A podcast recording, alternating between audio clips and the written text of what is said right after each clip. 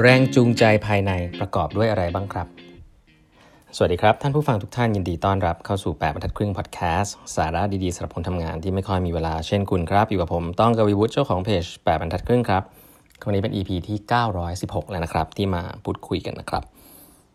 วันนี้นะครับก็จะขอเล่าถึงสื่อต่อนะครับ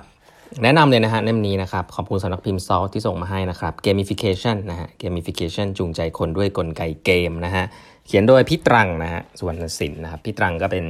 พี่ที่ทำงานตอนเคยอยู่ที่ทำงานเก่าด้วยกันนะครับ โอ้พี่ตรังเก่งมากนะครับ เป็นคนที่เก่งมากๆ แล้วก็โอ้แกเล่นเกมเยอะครับแล้วแกก็ออกหนังสือเล่มนี้มาซึ่งดีมากนะครับหนังสือเล่มนี้ไม่ได้เกี่ยวกับการทำให้คนเล่นเกมเก่งนะแต่เรื่อง gamification ผมคิดว่าเป็นกลไกวิธีการหนึ่งซึ่งมีคนพูดถึงเยอะในยุคนี้นะครับมันเกี่ยวข้องกับการจูงใจคนให้ใช้ Product ของคุณนะครับโดยการที่ทำให้คนรู้สึกว่าเหมือนการเล่นเกม แล้วก็ติด Product ของคุณนะครับ เราเล่าไปแล้วเรื่องเกมว่าคืออะไรอะไรอย่างนี้เนาะวันนี้ขอเล่าเรื่องแรงจูงใจนิดนึงเป็นการรีแคปแล้วกันเวลาเราพูดแรงจูงใจของคนเนี่ยหรือว่า motivation เนี่ยมันจะมีคำว่า อันนี้เอาหลักๆเลยนะ extrinsic กับ intrinsic นะฮะภาษาอังกฤษภายในภายนอกเอาง่ายๆแล้วกัน แรงจูงใจภายนอกคืออะไร แรงจูงใจภายนอกคือรางวัลที่มันจับต้องได้ครับ เช่น ถ้าคุณทำอันนี้คุณจะได้เหรียญอันนี้ คุณทำอันนี้คุณจะได้คำชื่นชมแบบนี้ คุณทำอันนี้คุณจะได้อ่าคำชื่นชมอาจจะเป็นแรงเรียนภายในก็ได้อ่าคุณทำอันนี้คุณจะได้ได้รางวัลนะครับ ได้เงินนะครับ คุณจะไม่ถูกลงโทษอะไรแบบนี้เป็นต้น พวกนี้เป็นแรงจูงใจภายนอกนะครับ ถ้าเป็นในการบริหารองค์กรก็จะเป็นพวกโบนัสเงินเดือนอะไรแบบนี้นะฮะแต่ว่าสิ่งสำคัญที่เกมมันให้หลาย ๆ ครั้งเนี่ยมันให้เขาเรียกว่าแรงจูงใจภายในครับมันดีไซน์มาเพื่อแรงจูงใจภายใน แรงจูงใจภายในเนี่ยมีหลายสกูมากนะครับแต่ว่าสกูที่ผมชอบที่สุดนะครับแล้วก็ยังใช้ในการบริหารคนด้วยแล้วก็จริงๆเอามาใช้ในการทำโปรดักต์ได้อย่างที่หนังสือเล่มนี้บอกเนี่ยมี 3 อย่างด้วยกันนะครับ AMP นะครับใช้ทุกที่เลยนะครับ ย้ำอีกทีหนึ่ง autonomy mastery purpose นะครับคนเราเนี่ยจะสร้างแรงจูงใจภายในให้เขาอยากจะทำอะไรสักอย่างโดยที่ไม่ต้องใช้ตังค์เนี่ยจะต้องใส่ 3 อย่างนี้เข้าไป ข้อ 1 autonomy ครับคือด้านการปกครองตนเองหรือให้อิสระนะครับคนเราเนี่ยถ้าโดนรู้สึกว่าโดนบังคับเมื่อไหร่เนี่ย ส่วนใหญ่แล้วเขาจะไม่อยากทำงานนั้นนะครับ เอางี้ก่อน basic เลยนะ คุณเคยโดนบังคับ ถ้าด้วยคำว่าบังคับแสดงว่าคุณไม่อยากทำอยู่แล้วถูกปะเพราะฉะนั้นต้องบอกว่าต้องทำแบบนี้เป๊ะๆเนี่ย คนเราไม่ได้โดนดีไซน์มาแบบนั้นนะครับ ไม่มีใครชอบ บางคนจำเป็นต้องยอมจนแบบกลายเป็น dead wood ไปก็ไม่เป็นไร แต่ basic ทุกคนไม่ได้ต้องการที่จะโดนบังคับ เขาต้องการที่จะตัดสินใจได้เองใน area ของเขา เพราะฉะนั้นเกมเนี่ย ถ้าคุณจะดีไซน์หรือคุณจะดีไซน์โปรแกรมอะไรให้คนเนี่ย เขาจะต้องมีความสามารถที่จะควบคุมบางสิ่งบางอย่างของตัวเขาเองได้นะครับ การเล่นเกมเนี่ย มันจะมีทางเลือกให้เราเสมอว่าเราจะทำอันนู้นทำอันนั้นทำอันนี้ในกรอบนะฮะคุณจะเลือกอาวุธอันนี้ คุณจะเลือกอาวุธอันนี้ คุณจะต้องเลือกปืนอันนี้ คุณต้องผ่านด่านนี้ แล้วไปด่านนั้นคุณจะเลือกอะไรคือ มันจะมีการเลือกเสมอนะครับ เพราะว่าคุณลองนึกถึงเกมที่แบบไม่มีอะไรให้คุณเลือกเลยอะเล่นแบบเดิมไปเรื่อยๆ แล้วก็เลือกอะไรไม่ได้เลย ไม่ต้องตัดสินใจอะไรเลยเล่นไปเรื่อยๆ เกมนั้นนี่จะน่าเบื่อมากนะครับ เพราะฉะนั้นอย่างแรกก่อน คนจะต้องรู้สึกว่าเขาควบคุมชะตาชีวิตตัวเองได้นะอันนี้คืออย่างแรกก่อน เพราะฉะนั้นออโตนอมีสำคัญมากในการที่คุณจะสร้างแรงจูงใจ อันนี้ไม่ได้ใช้แค่เรื่องเกมหรือ Product นะ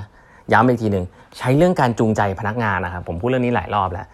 แค่คุณให้อิสระเขาในการตัดสินใจเนี่ยคุณก็จูงใจพนักงานได้มากมากมากแล้วนะฮะซึ่งแต่การที่คุณจะบอกว่าคุณให้อิสระพนักงานเนี่ย อันนี้มันก็เป็นเรื่องที่พูดง่ายแต่ทำยากนั่นหลายครั้งก็บอกอ้าวถ้าให้อิสระไปแล้วเขาทำเจ๊งฉันไม่ต้องรับผิดชอบเหรอ ใช่ครับ ถ้าเขาทำเจ๊งคุณต้องรับผิดชอบครับ ถ้าเขาทำดีควรจะเป็นความดีของเขานี่แหละฮะหัวหน้ายุคนี้นะครับ ถ้าคุณทำได้ Amazing ครับเพราะลูกน้องจะรักคุณมากแล้วเขาก็จะแบบทำงานหนัก แล้วเขาก็จะทำงานให้คุณนะครับคิดอะไรใหม่ๆให้คุณตลอดเวลาขอให้แค่เขาอยู่กับเขาเพราะฉะนั้น autonomy สำคัญมากนี่อันแรก อันถัดไปคือ mastery นะครับความสามารถว่าเขารู้สึกว่าเขาเก่งขึ้นเรื่อยๆ อันนี้เนี่ยถ้าเป็นในคอนเทกต์การทำงานเนี่ยก็คือการที่ได้อยู่กับคนคนเก่งได้ทำงานที่ยากขึ้นเรื่อยๆ แล้วก็รู้สึกว่าตัวเองเก่งขึ้นพัฒนาขึ้นนะเรซูเม่ดีขึ้นอะไรก็ว่าไป นี่คือการทำงาน แต่ถ้าเป็นเรื่องเกมเรื่องนี้ผมว่าชัดเจนมากครับเขาต้องรู้สึกว่าเล่นไปแล้วมันเก่งขึ้นนะครับถ้าเป็นเกมแลกหน้าล็อกอะไรเงี้ยก็ต้องมีชุดแต่งตัวที่ดีขึ้น เล่นเมื่อฉันเล่นนานขึ้น ตัวฉันต้องเก่งขึ้น ตัวละครฉันต้องดูสวยขึ้น ถ้าฉันเล่นเกมเตอร์ติสฉันก็จะต้องมีคะแนนมากขึ้น เวลาฉันได้ทำอะไรได้บล็อกมันหายไป 2 แถว 3 แถว คะแนนฉันต้องดีขึ้น มันจะต้องยากขึ้น แต่ฉันจะเก่งขึ้น อะไรแบบนี้เพราะฉะนั้นเรื่องเกมเนี่ยการเก่งขึ้นที่เป็นฟีดแบ็กกลับมาว่าคุณเก่งขึ้นเท่าไหร่อย่างไรให้จับต้องได้เนี่ยเรื่องนี้สำคัญมากครับ และเป็นนกลไกเกมจริง ๆ แต่คำถามก็คือว่ามันเป็นเรื่องเกี่ยวกับเกมอย่างเดียวหรือเปล่าคำตอบน่าจะเดาได้เนาะไม่ใช่ครับ เพราะมนุษย์เราต้องการจะรู้สึกเก่งขึ้นอยู่แล้วนะฮะเพราะฉะนั้นถ้าคุณปรับอะไรในองค์กรได้ ก็เรื่องนี้ก็จะเป็นแรงจูงใจภายในนะครับแต่ถ้าเป็นเรื่องการทำ Product นะครับการทำผลิตภัณฑ์อะไรต่างๆเนี่ยเอคุณจะทำไงให้คนรู้สึกว่าเขาทำกิจกรรมอะไรบางอย่าง แล้วเก่งขึ้นนะครับถ้าเป็นเป็นแอปที่อยากให้คนวิ่งก็วิ่งได้เท่านี้คุณก็จะได้แบชนะได้ตราไปเป็นเลเวลต่างๆอะไรเงี้ยก็เหมือนเล่นเกมเนาะแต่จริงๆมันมีผลกับชีวิตจริง ๆ มันไม่ใช่เกมอะไรเงี้ย ก็คนเราก็ต้องรู้สึกว่าตัวเองเก่งขึ้นครับ แบบจับต้องได้ให้ status ให้อะไรแบบนี้ ก็นี่คือข้อ2ครับคือ mastery นะครับต้องมีแรงจูงใจภายในให้เขา ข้อ3ครับ purpose ด้านความปรารถนาครับก็คือจริง ๆ แล้วการเล่นเกมเนี่ยส่วนใหญ่แล้วอาจจะพูดแล้วงงๆนะว่าเล่นเกมแล้ว มันจะมี purpose อะไรล่ะใช่ไหมครับผมว่าหลาย ๆ ครั้งเนี่ยถ้าไม่พูดถึงการเล่นเกมก่อนพูดถึงองค์กรเนี่ย purpose ก็คือว่า คนเข้ามาแล้วเขาต้องเชื่อใน mission ขององค์กรเนาะว่าคุณบอกคุณจะทำดี แต่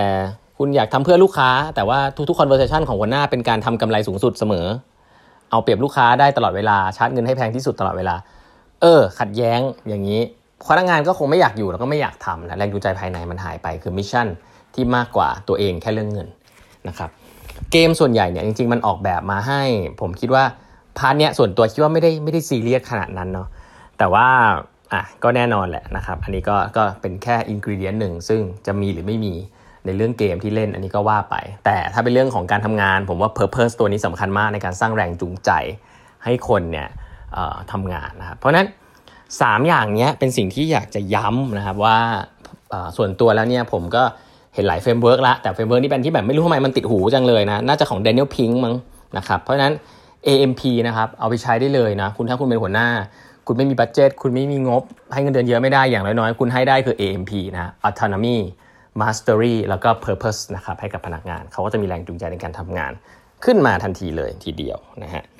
วันนี้เวลาหมดแล้วนะครับ ฝากกด subscribe แปมทัดครึ่ง podcast YouTube channel แล้วก็ Facebook page ด้วยนะฮะ แล้วก็ Line OA ของแปมทัดครึ่งนะครับ เครื่องหมายแอป แล้วก็ it have ครับ เราพบกันใหม่วันพรุ่งนี้นะครับ สวัสดีครับ